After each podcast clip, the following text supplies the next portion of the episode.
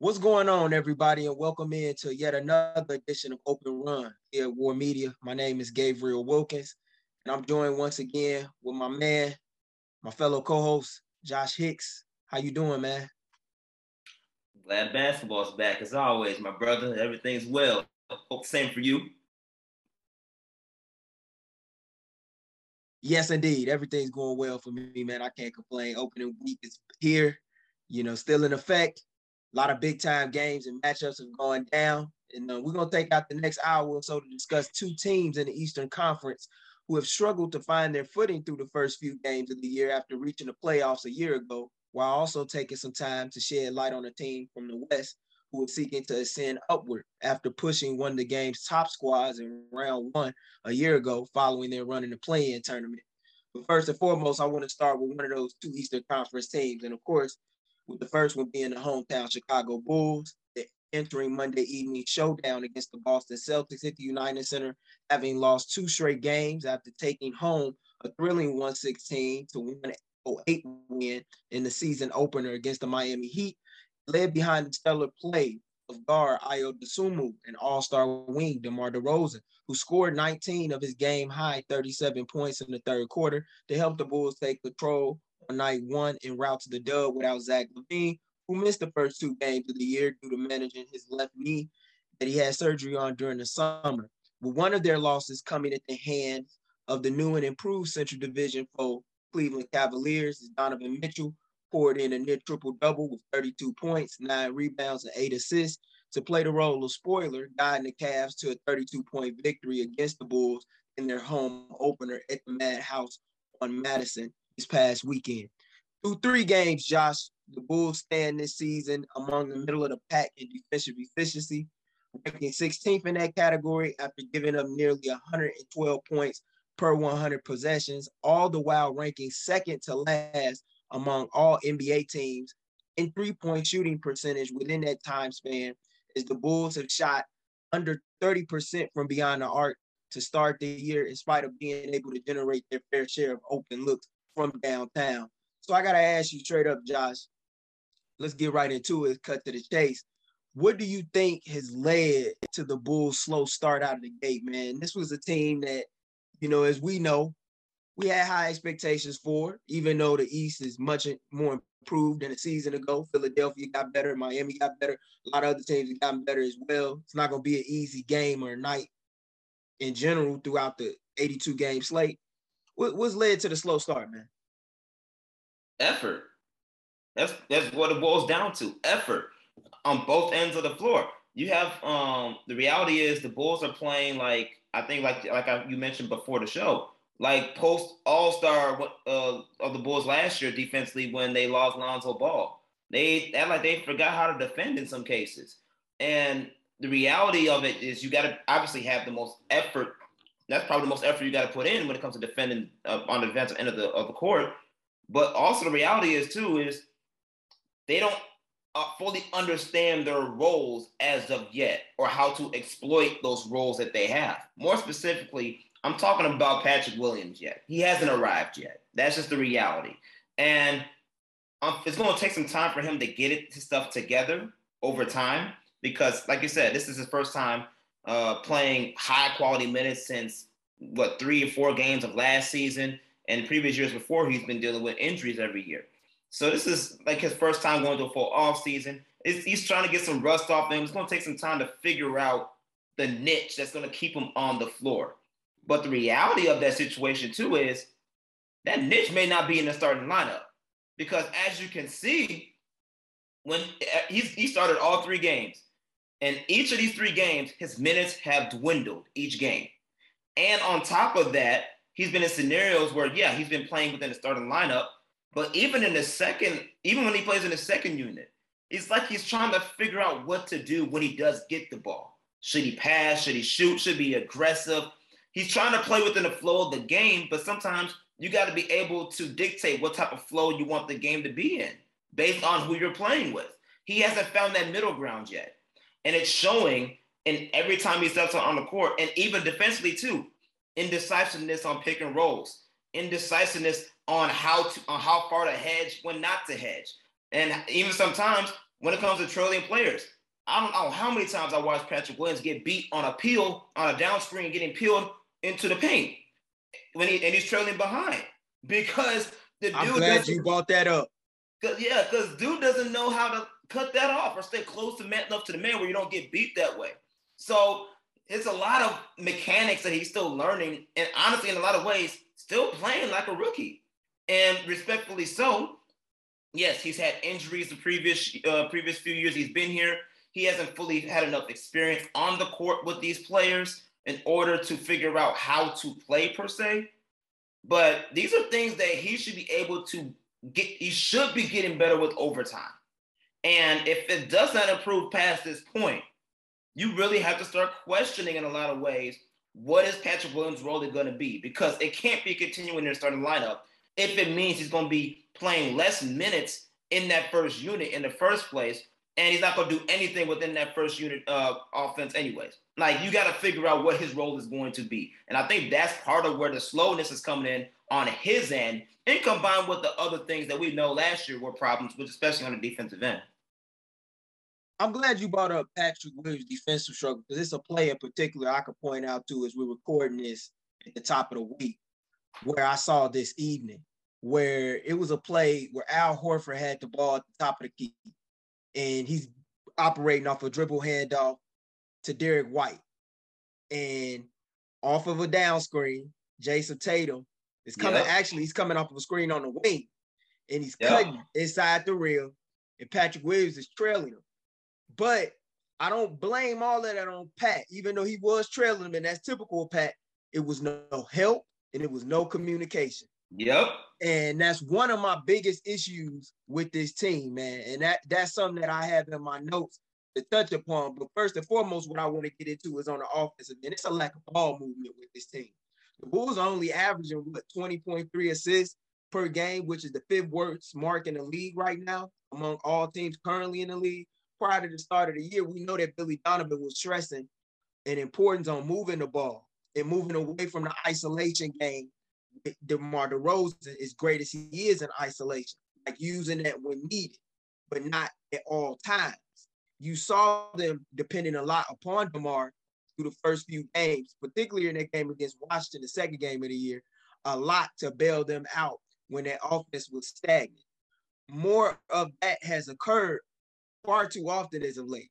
And that's yep. got to stop. You got to move the ball around. You got to spread the wealth. They're not doing that enough. Another thing is the lack of three point shooting, as I spoke about. This has been arguably the biggest issue besides the defensive end on the young season thus far for the Bulls. Shoot 29.3% from downtown. Only the Lakers have shot a worse percentage. You're generating these open looks. At the end of the day, you got to knock them down. You sure as hell got to knock them down when you getting off the slow starts in games and you find yourself trailing by double digits. There's been far too many times that's happened. And their failure to convert these looks is digging themselves in even deeper holes. Uh, uh, my, my third point, is you brought up with the defense, failure to defend the paint and locate the shooters. You know, we talked about that in the spaces that we had with Cal after the season opener against Miami, where there have been far too many times in games where the Bulls have had defensive rotations be a step too slow defensive effort at the point of attack, leaving a lot to be desired. And you know, there are far too many mishaps when shooters on the opposing end are getting way too many open looks as a result of it. You know, the Bulls finished last season. I got the, the notes here. They were ranked 22nd in defensive rating and among the middle of the pack in points allowed, giving up an average of 112 points per game. They already given up 112 points per 100 possessions right now. And that's basically been the same defense that showed up a season ago following the All-Star break, as we was talking about prior to the show and recording this. And while it's obvious that the presence of Lonzo Ball is missed, guys got to do a better job of talking. Guys got to do a better job of helping one another. Even though Patrick was trailing on that screen that I talked about, there was no help inside the paint. Right. And Jayson Tatum is able to just, you know, get free easily and just walk in for a dunk. That can't happen, especially when you're trying to make it to back-to-back playoff appearances in an Eastern Conference where the margin for error is small. And I'm gonna tell you how small the margin of error is. You had a game against Washington where you got off to a pretty nice start in the first quarter. But then all of a sudden, and this has happened through the first three games, In the second quarter, offense gets stagnant. Mm-hmm. Ball stop moving. Defense gets affected. You letting teams get out on you on the break, running and gunning on you left and right. Before you know it, you built the eight point lead, but now you're down by 10, 12. Now you got to play catch up. You know, I mean, it, it, it's it, it's a lot. And, and, and when you don't take care of those games that you're supposed to win, like the game against Washington, it costs you in the standings. Because then you go back to back, you play Cleveland the next night, you get your butt handed to you. Who Cleveland beat this week? Washington and the Bulls. They two and one. Bulls yeah. one and two. You won game back off the stands because you didn't handle your business. That's that's straight facts, bro. And I and, and another point that we've always harped on before, but it just becomes that much more relevant every game we watch. The Bulls do not know how to take advantage of mismatches. It, oh. there's so many times where Vucevic is screening the guard and the guard is switched on him, and yet whoever the guard is that gets the ball does not throw him the ball in the paint. Like I understand we can't preach all the time about how Vuce got to be more effective in the paint. Vuce got to be more effective in the paint, but when he gets in the paint, he don't get the ball. We have to feed him the ball. And that is something that, especially of a mismatches, should be the number one thing you should do as a point guard or guard in general. If you can't go to the bucket yourself and you see a mismatch with Vooch, scrap the play. Forget finishing the rest of the play. Your new game plan is to get Vucevic the ball in the play in the paint and work through him because that should be an easy dunk or a layup, or it should draw the double teams so that way you can create the ball movement that Billy Donovan wants to have when it goes back to the wings and circles around the three uh, around the other side of the court, which opens opportunities for the defense to shift, increase three-point shot uh, shooting opportunities, as well as potential driving lanes if you use the pump the pump fake and drive to the middle of the floor or towards the baseline to make the defense shift that much that much more. It makes the offense easier for you. And the Bulls sometimes make the defense make the offensive game more difficult than it needs to be. If they were just to even do small things like that of mismatches, exploit them, that, that's another at least six, eight to 10 points that the Bulls could have easily racked up. And when you compare it to the games that they just played and the margins they've won by, that's pretty much the difference of the game, aside from the Cleveland Cavaliers game, of course. But this, this the past couple games between the Warriors, I'm sorry, between the Wizards and the Heat, even though they won the, against the Heat and they lost against the Wizards, those games were decided by single digits. If you just yeah if you just switch the offensive mode mentally in a high IQ basketball play to throw the ball in the paint when necessary for Boots to score, you just got yourself another eight to almost 10 points a game. And that's where Lonzo Ball himself is such a huge, it's a huge piece that's missing for this Bulls team because he would do that. He will constantly put the players in the right positions and set up the offense effectively to where mismatches can be exploited as well as setting the tone defensively, like a point guard should do. So that's what it's, it's going to be unfortunate that we don't have that for the long for the current haul that we have right now. But those are small things that the Bulls can fix right now that can help change the trajectory of how these games go, and maybe even allude to helping some of those start those slow starts that they've been having these past couple games. Yeah, I, I mean, I, I, agree with you, and it's obvious that they don't they don't have a true point guard in there that can really get them into their sets. You know, no no disrespect to Ayo. I think he's grown a lot confidence wise. I, I, like that he's been more assertive, getting in guys' ear from the vets to the young guys. He's been solid for the most part, shooting the ball. But at the same time, you miss guys like Lonzo, as you said, because he can help you exploit mismatches and not only exploit mismatches, but he helps you play at a faster pace which is yeah. something that this team has not been doing at all. And when you get that rebound, you should be seeking to push it up the break. And they're not doing that. They're not doing that at all, man. And, and that's been a, a, a, huge issue. And that's something that they're going to have to seek to work out and resolve as the year continues to go along.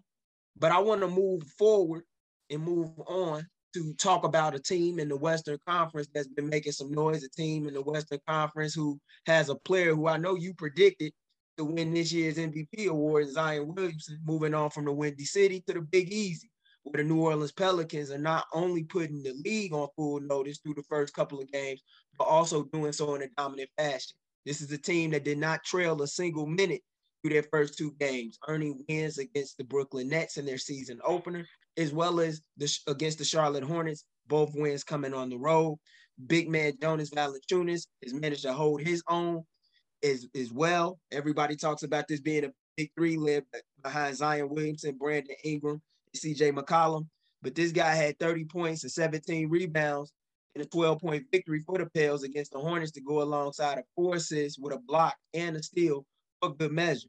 And he's top five in rebounding right now. First time since 2018 that the Pelicans have started the season 2 and 0 when they won their first four games and won each by double digits. As I said, they're ranking third overall to start the year in offensive efficiency, scoring 123.3 points per 100 possessions. What do you believe, Josh, has led to New Orleans' early success thus far? I know we talk about that big four with, with Ingram, Williamson, and McCollum. But all in all, based off what you've seen thus far in a limited sample size, what's led to?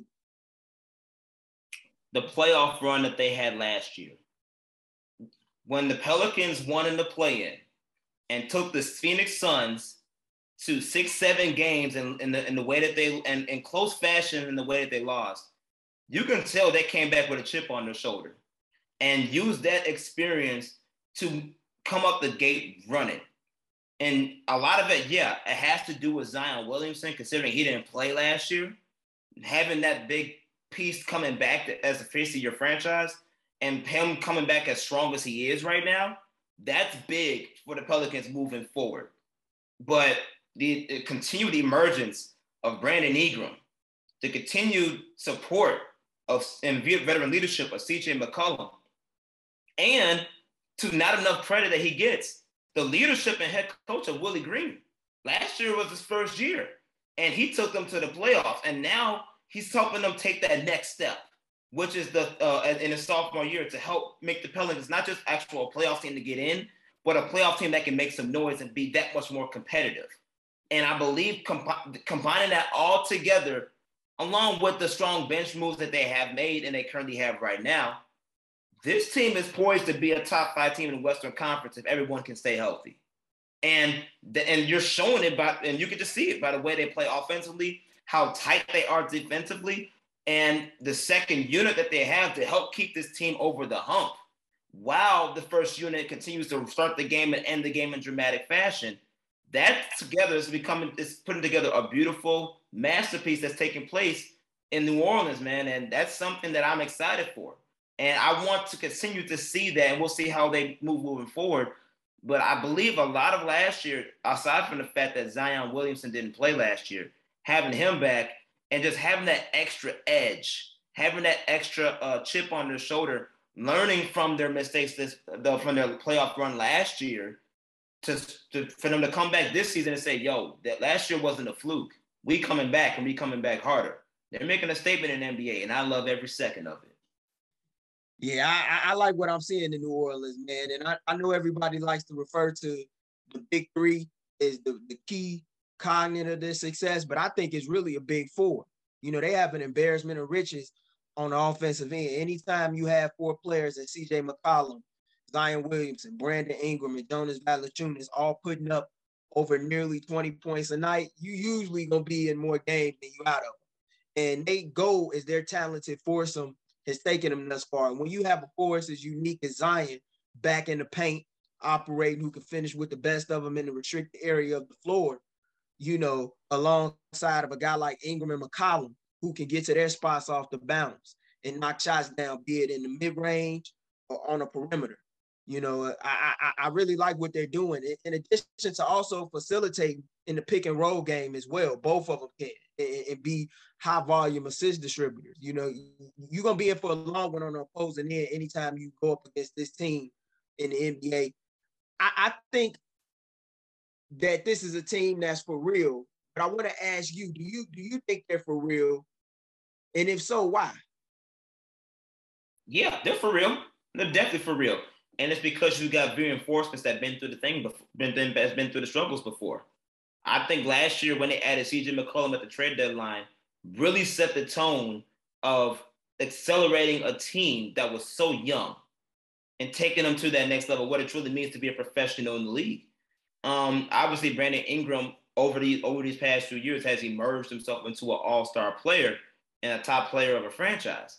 but it's not. But he's never played with a sidekick consistently and effectively from the, from an offensive perspective like he has with CJ McCollum. And then now that you have that combined with bringing in Zion Williamson back fully healthy and locking him locking him in long term, but also grabbing the small guys. They are doing a they, they have a good job investing in what we call subpar talent. It's like a high risk, low reward. They are very good at uh, bringing those investments in. Jose Alvarado, Herb Jones, those guys are, you know, they're at the they're at the on the lower end of the payroll, but they have a high upside as far as fulfilling the roles that they are fulfilling when it comes to this specific team and the makeup of this team, whether it's in the starting lineup or off the bench. Guys like Larry Nance Jr. finding their role fitting in, you know, to aid uh, Jonas Valanciunas in the big man department. These they have the right chemistry built around this team, which is something they haven't had in a long time probably since the last time they really made an actual playoff run when you had Anthony Davis, Rajon Rondo, and DeMarcus Cousins over there in, in, in, New Orleans. That was a, you didn't there, there was a certain chemistry there that helped took that team to the next level.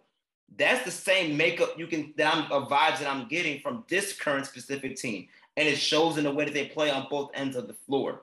And I think also Brandon Ingram is going to be a huge factor in this because even I forgot exactly what interview that he did, but he spoke out and, and but he came out and said, "All I did this summer was watch basketball. I worked on my game. I, I studied yeah. film, watched basketball all game long, and that's all. And that's and if that's not enough motivation to get you to the next level, I don't know what is.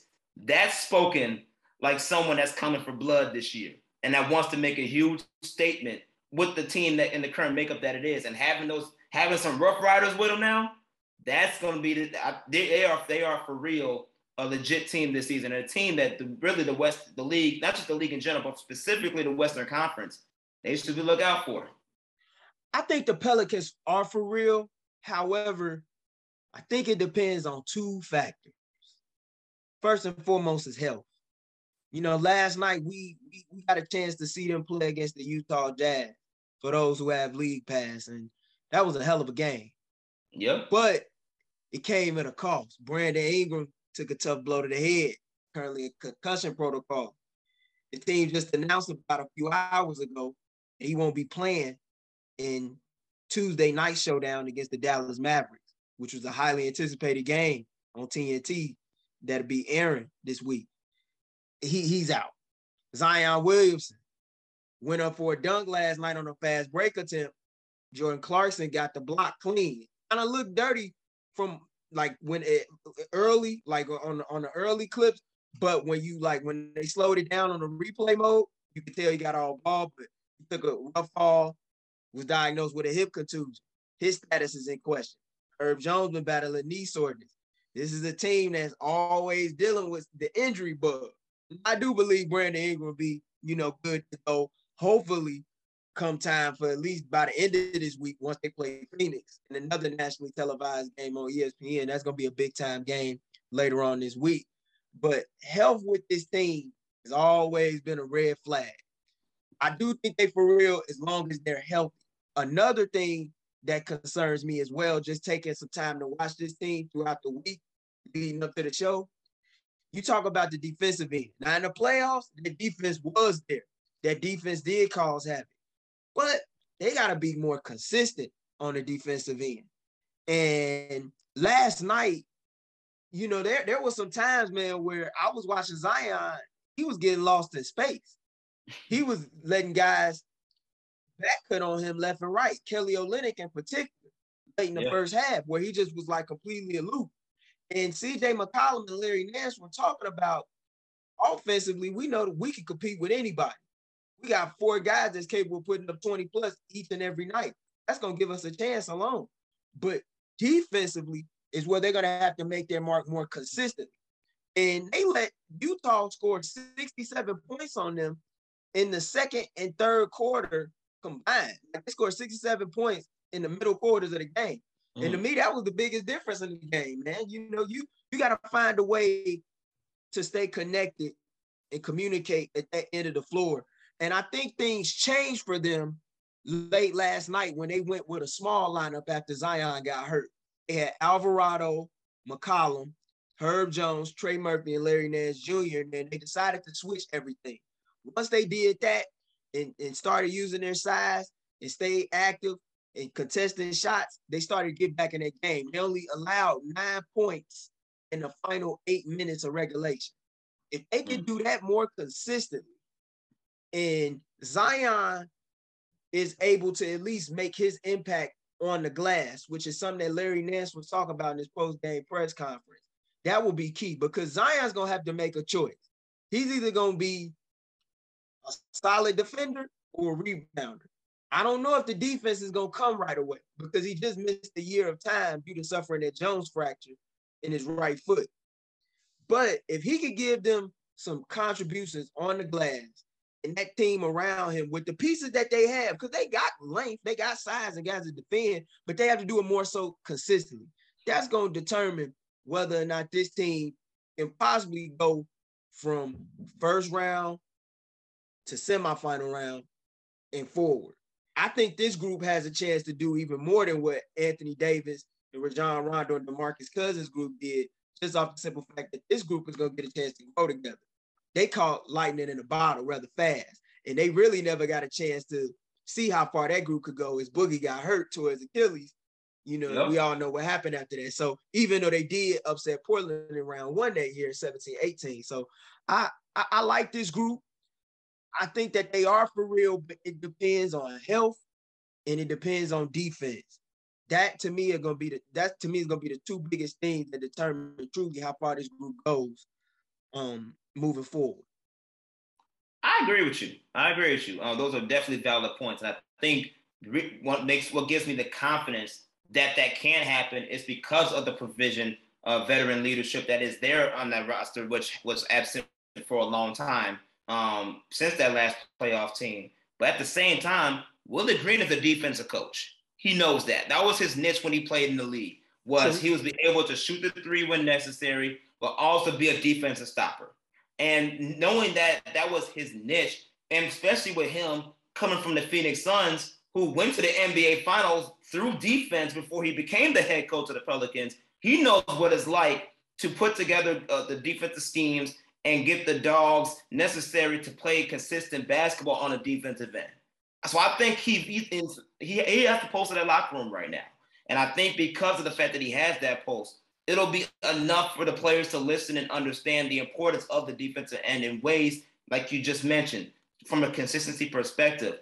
And like you said, that combined with health, I think that'll give them time to switch those things around. And they're gonna make even more, like you said, even more noise than they had in the within the 2017-2018 playoff run that they did have.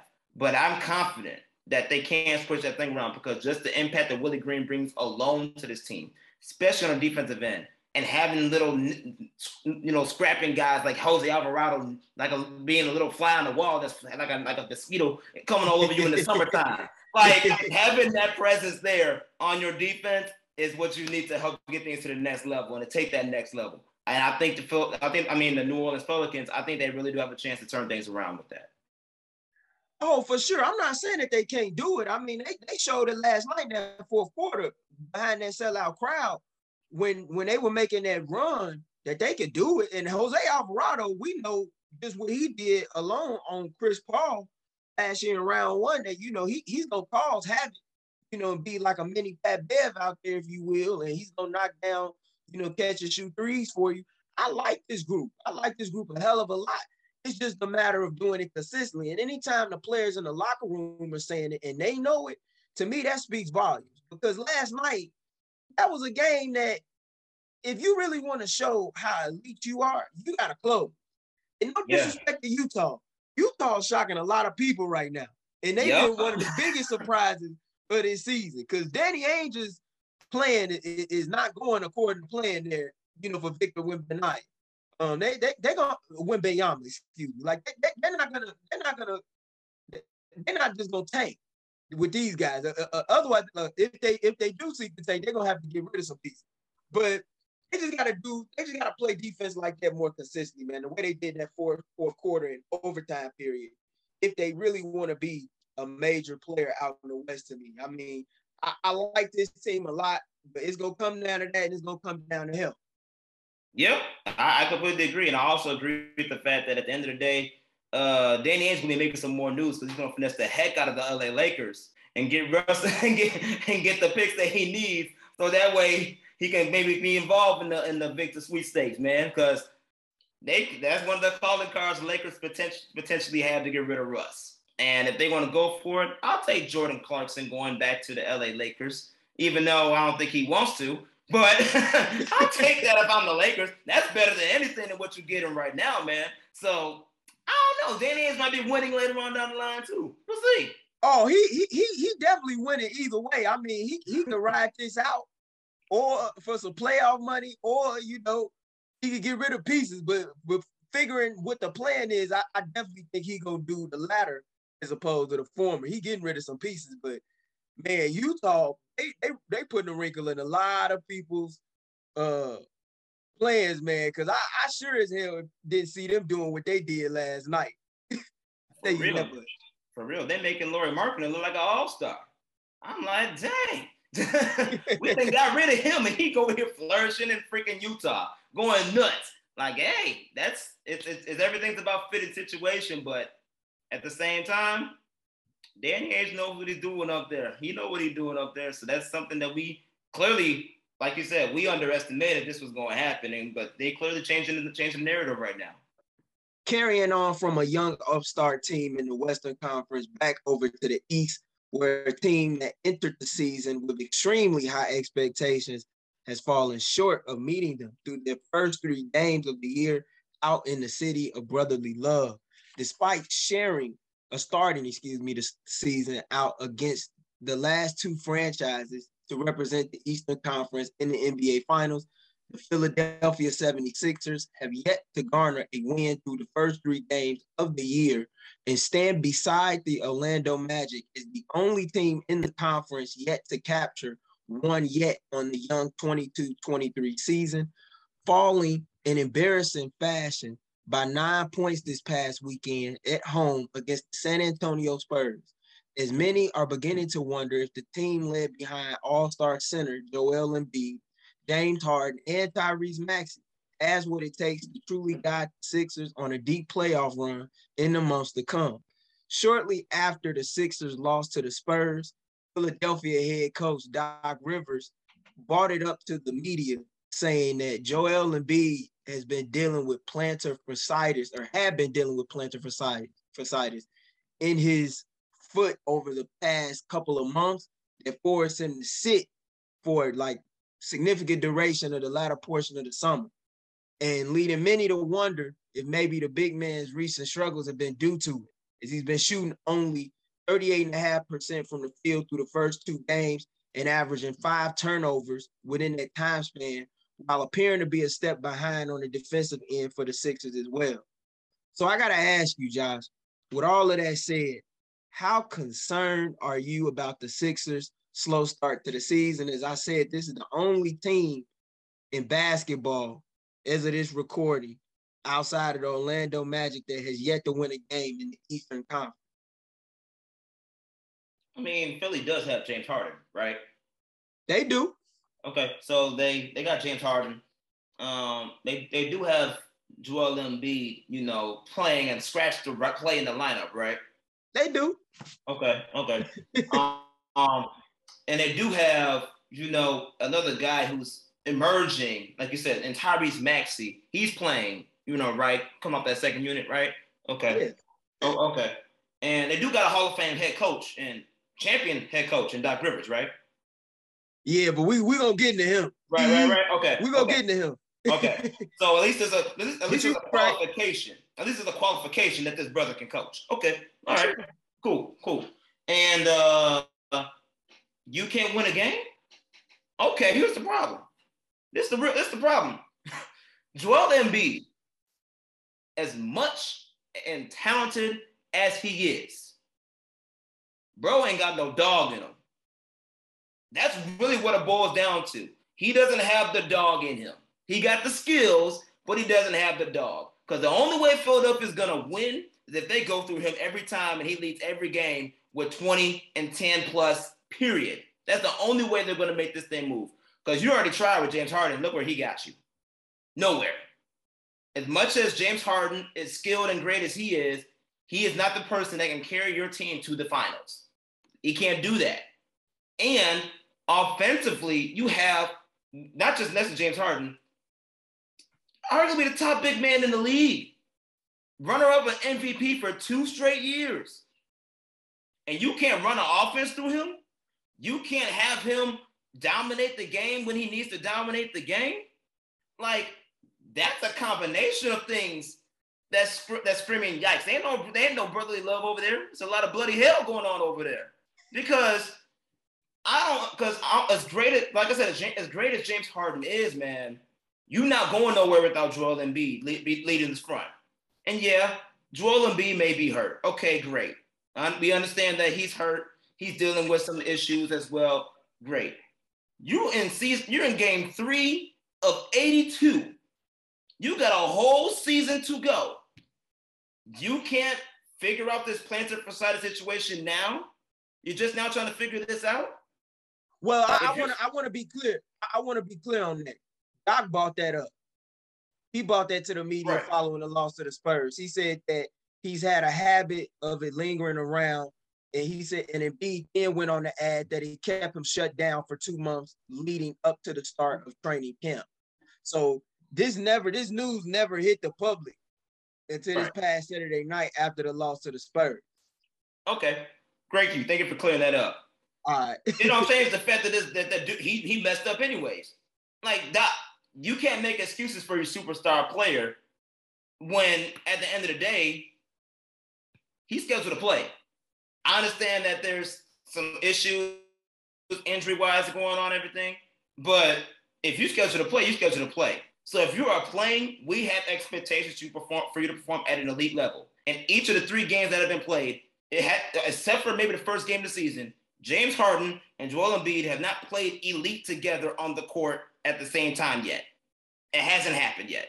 And luckily, you have a guy like Tyrese Maxey coming off your bench. He, he's, he's doing his thing. He's keeping things afloat. That's a given.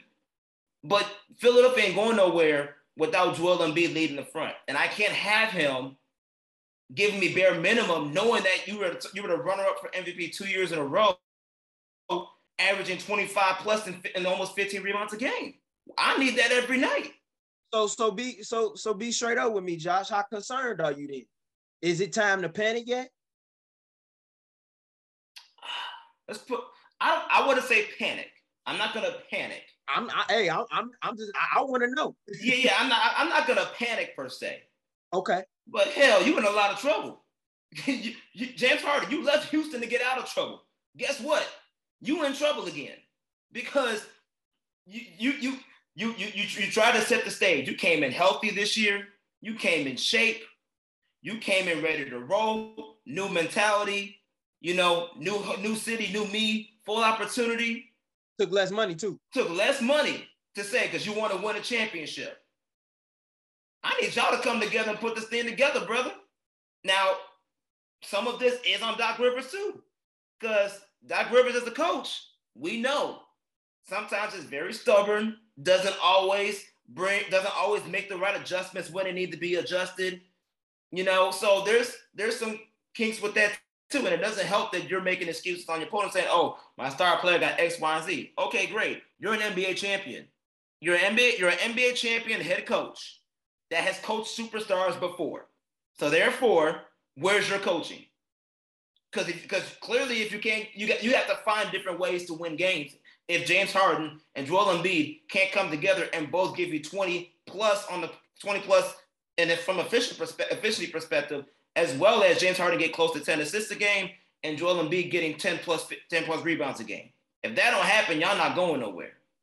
I'm gonna say this on the issue, man um, speaking for myself, I'm not as concerned just yet, and I don't and I don't think it's time to panic because if I'm not mistaken, there was a team last year that was under 500 after New Year's who ended up running the East and went from a, a team that was on the verge of a, of being in the play-in or out of the play-in, depending on the day, to a top three seed in the conference and winning the conference, and that was the Boston Celtics. You're so right. championships are not won in November, in December. They won over the course of a season. So I'm not panicking just yet. However, I am concerned to a slight degree because I'm seeing a team that is playing far too slow on yeah. the offensive end and not establishing pace. And this was something that Doc Rivers talked about as well following the loss to the Spurs. I also see a team that is being very complacent, a team yep. that PJ Tucker had to address and talk about this issue with as a newcomer on the team, saying, hey, we can't take teams lightly. Like I understand San Antonio is in a rebuilding mode right now. San Antonio is in a Victor Wembanyama sweepstakes, like Utah anticipated to be. They're gonna be in that. Those are teams that you have to handle, but the pace isn't right at all, man. And there are times where they're playing far too slow, a lot of isolation ball being played, and guys are just as a result of that with Harden and B, guys are just standing around. PJ Tucker's job is to be a corner three point specialist. What is he to do when the ball and the wealth isn't being spread around? I think Joel and James have to learn how to play off of one another still. I mm-hmm. think they also have to continue to learn how to trust one another. It started off that first week they played together following the trade when James came from Brooklyn in the Ben Simmons deal. Everything was working very well. Mm-hmm. It was mm-hmm. smooth, but it was more movement being predicated, more pick and roll involvement. James is having is to have to learn how to pick and choose his spots on when and where to attack defenses and when and where to be the conductor that Philadelphia needs him to be. But there are far too many times where this team looks very, very slow.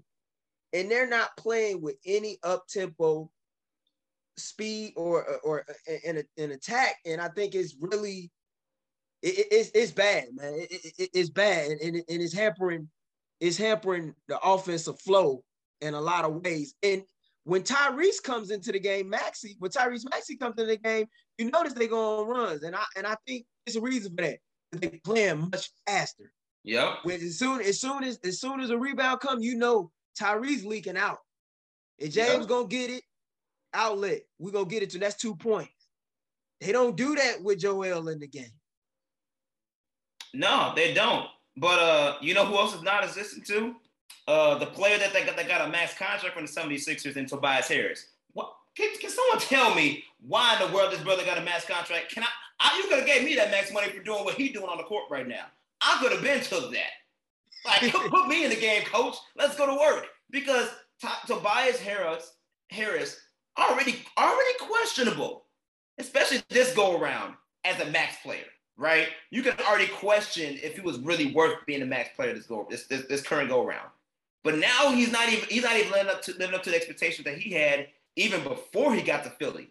Like, like we thought thought that with Doc Rivers coming to Philadelphia, oh, he can revive Tobias Harris of the Clipper era, where he to, where he was averaging 20, where he was really took that, that leap in this game and was the best player in the Clippers and all that.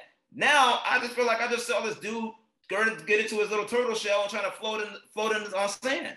Like, bro, you gotta you you gotta find a way to come out your shell now. Cause just because you're playing with Joel Embiid and James Harden, clearly you you are like it's, it's like I look at Tobias Harris pretty much like we're looking at Patrick Williams in similar fashions. You gotta find your spots and find that niche to crack open this starting lineup and get to work because you're playing amongst the best of the best now.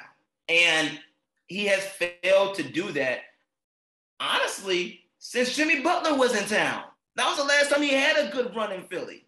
And now that Jimmy's gone, he's been non-existent. He's been MIA. That's when he first arrived in Philly from yep. that from the Clippers trade. So I, I know what you're talking about. I think he had a nice run during Doc's first season too in Philadelphia for like a, a stretch, a mini stretch there. But I think it's tougher for him now because he went from being the second option in the offense and getting the second most touches in the offense to now he the fourth option. And now he playing more off the ball than he's ever played. When he was in Orlando getting his 20 a game, hey, he had the ball in his hand. Detroit, he had the ball in his hand. LA with Doc, he had the ball in his hand. Back then, they didn't even really have a point guard, a traditional point guard, so to speak. So he was doing everything from scoring to playmaking and, and, and operating out of DHOs and in the pick and roll game. So it's, it's different. And I do think he has to find his niche there. He, he definitely got to step up. But stat that's very telling to me, and it, it goes back to the point that I was talking about with you with this team playing so slow. They played in transition just 11% of the time, according to cleaning the glass, which is the worst mark in the Eastern Conference.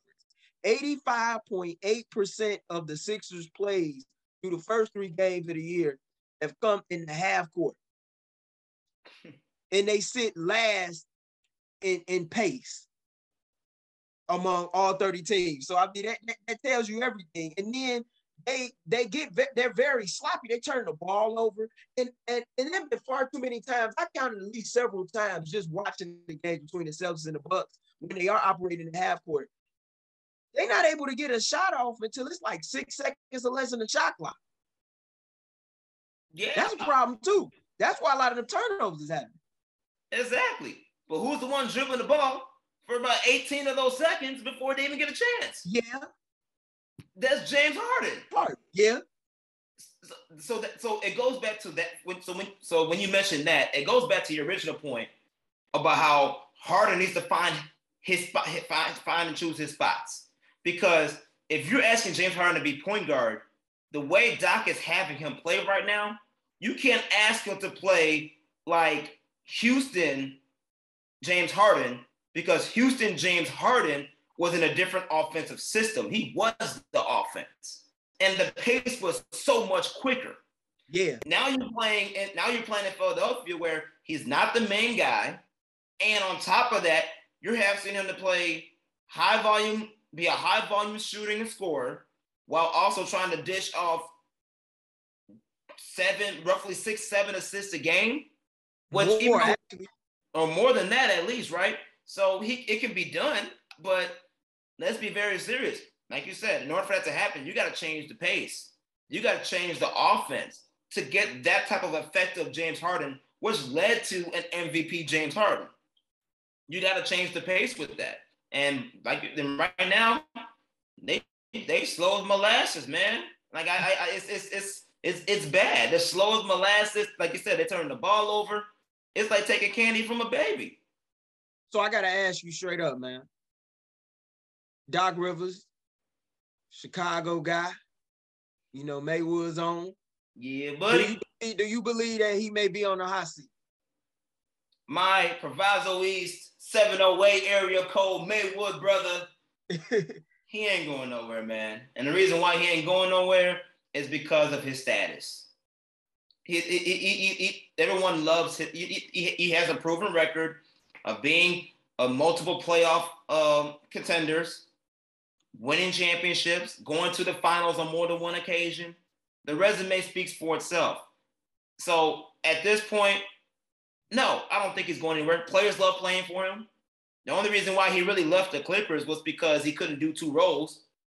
And, and they said, you know what? Fine. I'll, I'll, I'll go somewhere in a lot of ways I can just focus on coaching. And Philly was the place for him. So I don't think he's going anywhere.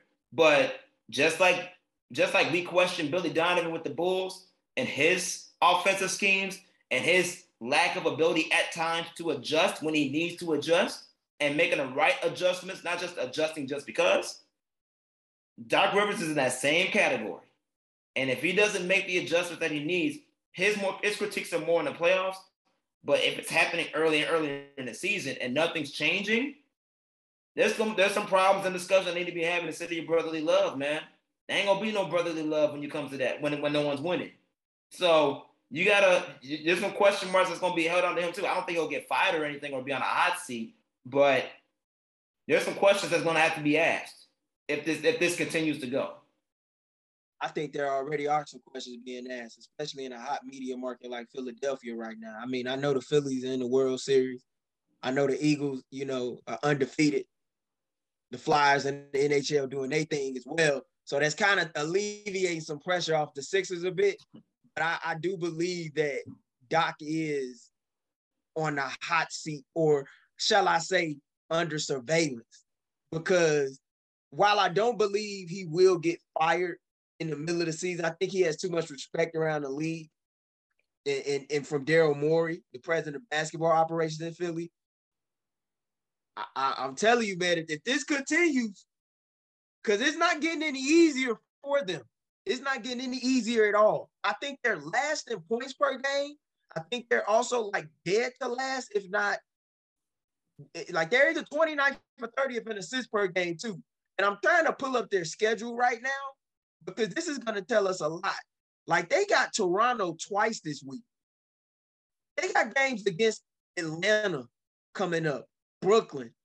It's not getting any easier for them. Nah. And we just talked about that with the Bulls. Like this, this Eastern Conference, man, is no cakewalk.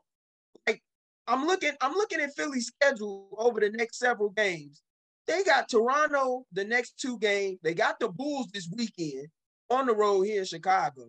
Washington, back-to-back games with Washington, home and home series. New York, that's not gonna be a push-up game. Phoenix, and then Atlanta. Like that, man, they, they, they got their work cut out, man. It's just plain and simple. They, they got their work cut out. They're gonna, they gonna have to do something. Well, uh, my illustrious co-host, let me ask you this question. Sure. Before we move on, yeah, I answer. If Doc Rivers doesn't make it past next year, should we automatically put the right in for Mike D'Antoni to take over? Ooh, because you already I thought, know. I, I, thought I, I, thought about I thought about that during the playoffs. To be honest with you, because I thought I thought Doc kind of escaped the fire after losing to Miami the way that they did. I, I, I, yeah, that that can happen. That can happen because the Houston conglomerate already there. You know, Tad Brown came from Houston, was the former president of the Rockets and now the president of the Sixers um, organization. You got Daryl over there, Daryl Ball over there, PJ Tucker, Danuel House. You know, he, he has the Houston conglomerate there. Yeah, I, I, I can see that. And, and, and knowing a guy like Mike D'Antoni, he's an opportunity. You know, like he he's waiting around for a reason. There's a reason why he hasn't coached in a couple years. He's waiting for the right opportunity. Yeah, I, I, could see, I could see that if Doc was to get axed out of Philly. Mike D'Antoni taking over. I could also see maybe the Sixers reaching out to former Villanova head coach Jay Wright. Ooh. I can see that too. Do I think he wants to coach in at the professional level? I don't believe so, and I think it's going to take a lot to entice him to leave a, a TV deal with CBS that he just signed on right um, this past week. But yeah, I, I, can see them reaching out to Jay Wright and Mike D'Antoni being their two leading candidates. To be honest, for that job, I see that. Jay, Jay Wright gonna be interesting. I, I, I can definitely see Mike D'Antoni, but Jay Wright's gonna be interesting. You know, because seeing him up close, um, the guys respect him. Uh, teams respect him. College college players. He set a solid program yeah. of what it means to succeed at the highest level, and um, I think, and he's a developer of men. I'll put it yep. that way. He's a developer of men, so I think he'll be a great idea per se when it comes to coaching in the NBA. And he already has professional experience from his time with Team USA, coaching the best of the best uh, in, in, those medal games that he has with Coach K at the at, at the helm. But yeah, like you said, to be a full time head coach, and, and, I don't know if he has it in him in a way like John Calipari did when he coached in the NBA. I don't know if he has that.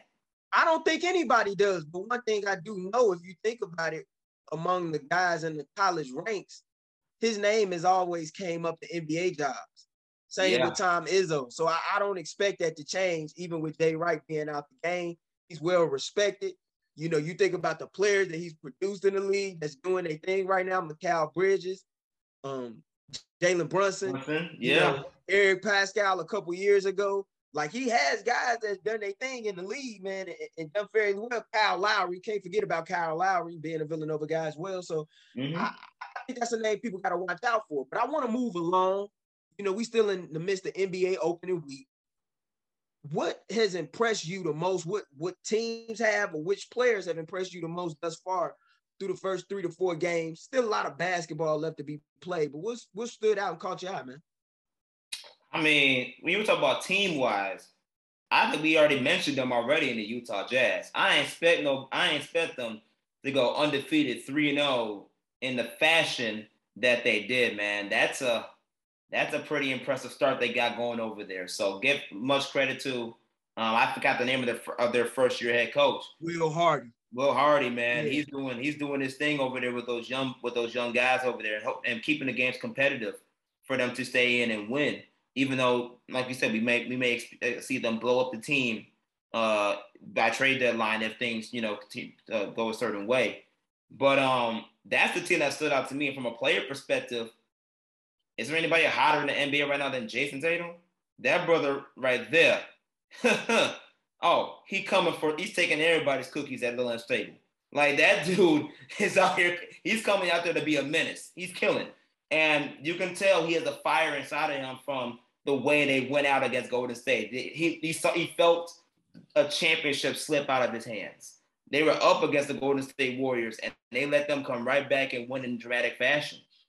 So I think him, you know, coming taking things to that next level, knowing that Jaylen Brown is bringing what he's bringing to the table, bringing his bringing his skill sets to the table, creating a dynamic duo, duo where they're averaging like 60 points a game right now, combine the two.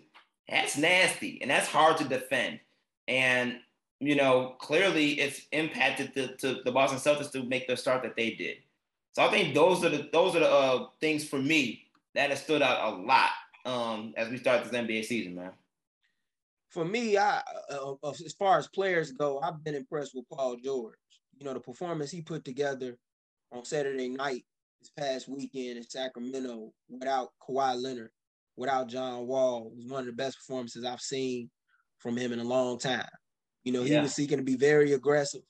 He was getting out on the on the block, taking advantage of the mismatches that he drew, um, making things happen off the dribble. They they needed they needed that game to get off on a good foot after everything that transpired last year with injuries, getting off to a slow start in the wake of the injuries. They needed that. And Paul George, to me, prior to getting hurt last season, was playing like a top five small forward in the league. And we know, you know, in spite of his playoff struggles, when we look at the talent, we know that Paul George is a talent in this league, is a top 10 player in the league off of just talent alone. And I think he's showcasing that through the first week of the season. To put up 40 points the way he did, that was impressive. As far as um, teams, I gotta say that I'm impressed the most with the Boston Celtics, and I tell you why. Not just with Jayson Tatum and Jaylen Brown, but what Joe Mazzulla has managed to do mm. in the wake of everything that transpired with the Ime Udoka situation.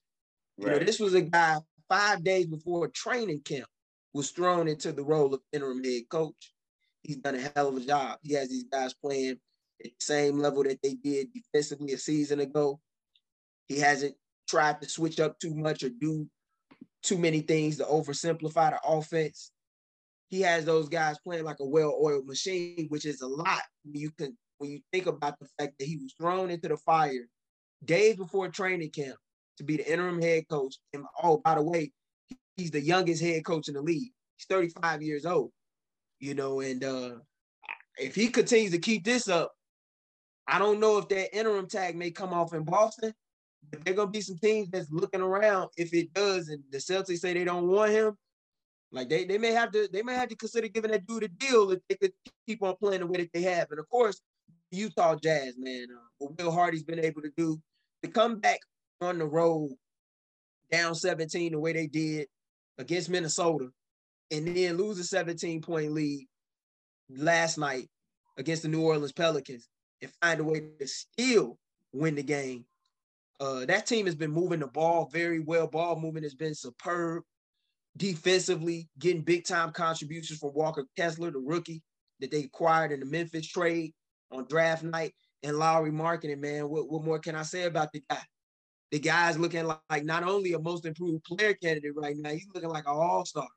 He getting it done off the dribble. You know, he he he's making things happen, man. I I, I want to see how long they're gonna keep that up you know, because they they had the perfect first week of the season for a team that no one was expected to do anything. And they beat all three. Uh, the, three teams that they beat were all teams that went to the playoffs last year: the Nuggets, the Wolves, and the Pelicans. So they they not just beat no scrubs. yeah, that's definitely true, man. And I think another team that we should highlight is Portland. I mean. The way the way that the way Dame Dolla came out and started sniping these dudes, along with the emergence of Anfernee Simons and Shaedon Sharpe. Oh man, they got something cooking over there. They got something cooking over there that's working for Chauncey Billups, and I'm glad they built a roster that around what Chauncey Billups is trying to do with the offensively with Damian Lillard, and having a healthy Damian Lillard definitely makes a difference. But Damian, that that team in Portland, they may not. I don't have them going deep uh, in the in the Western Conference or anything like that, but they definitely gonna make. They definitely gonna keep these keep these games competitive. So for them to come out with a strong undefeated start, the way that they have, yeah, that that that impressed me. And combining that and combining that with from another player perspective, Ja Morant is special, and that dude has come out with 40 and almost 50 point games, and we just started week one.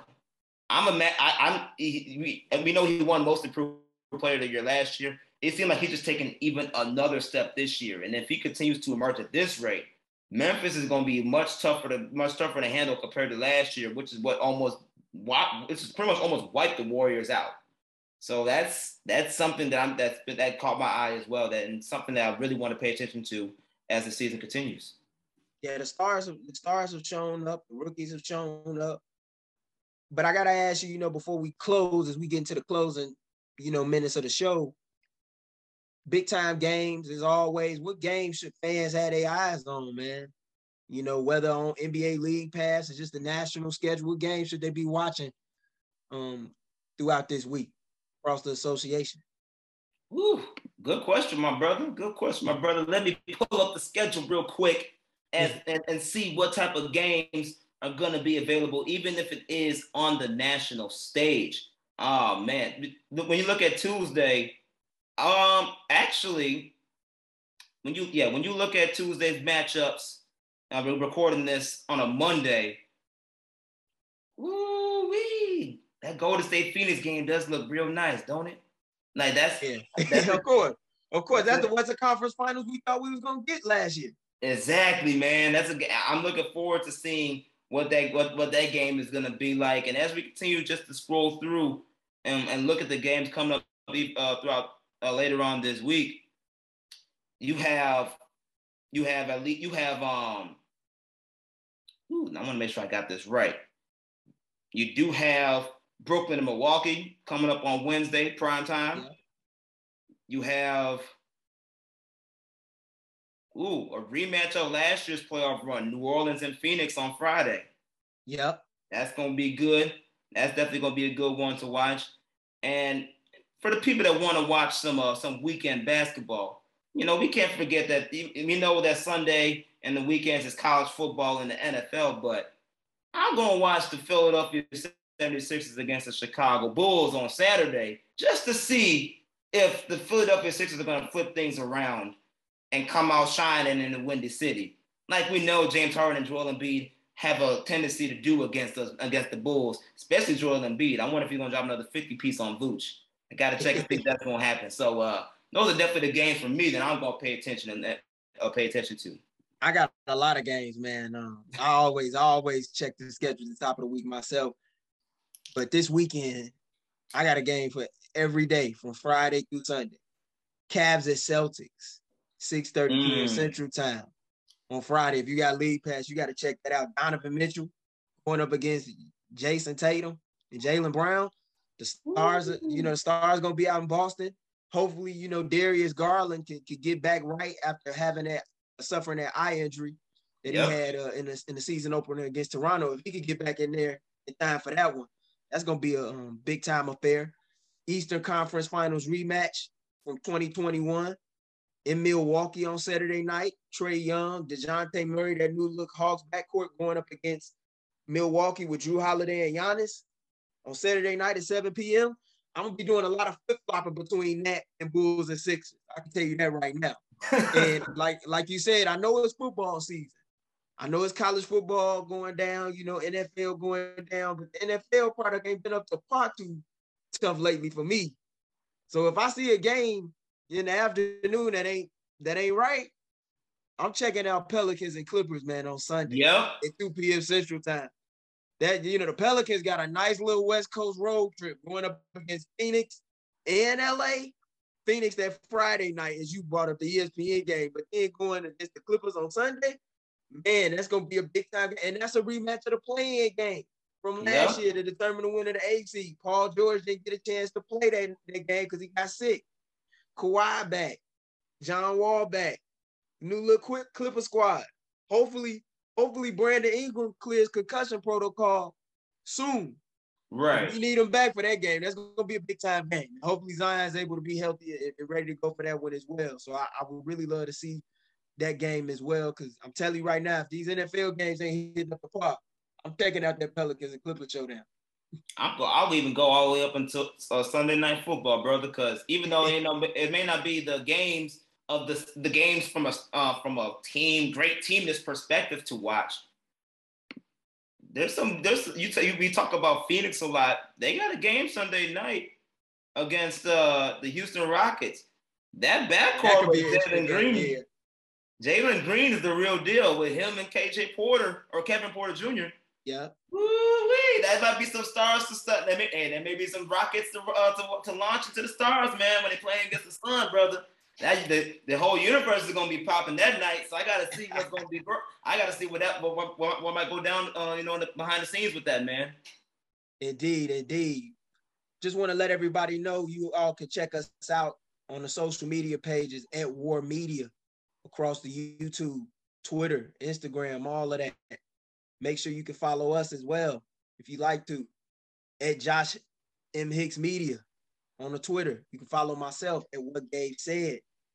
Anything you got to plug, Josh? You know, I know you've been doing some excellent work with the bigs. Anything you got going on, writing, working on? Oh man, just watching the Bulls games. Uh, continuing, we got we got um the bigs got a, po- a podcast um that we that we bringing that they're bringing back up. First episode's already dropped. Um, hopefully we, we, that might be a weekly thing. So if that comes back around, we're definitely gonna plug that. All right. But just you know, but just in the meantime, man, just continuing to following up on the Bulls and, and stuff around the league in general, man. You never know what's gonna happen. So we're gonna so we're definitely gonna keep you guys posted on all that. For sure. And definitely make sure to, you know, check out all the other shows on War Media's platform as well. You know, Saul Rodriguez and Miles Porter on the Ed Back podcast. Definitely got to plug that. Saul doing incredible work on the production tip with us. Um, want to thank everybody for tuning in and listening in to yet another episode of War Media's Open Run. For myself, Gabriel Wilkins, my man Josh Hicks. So long, everybody.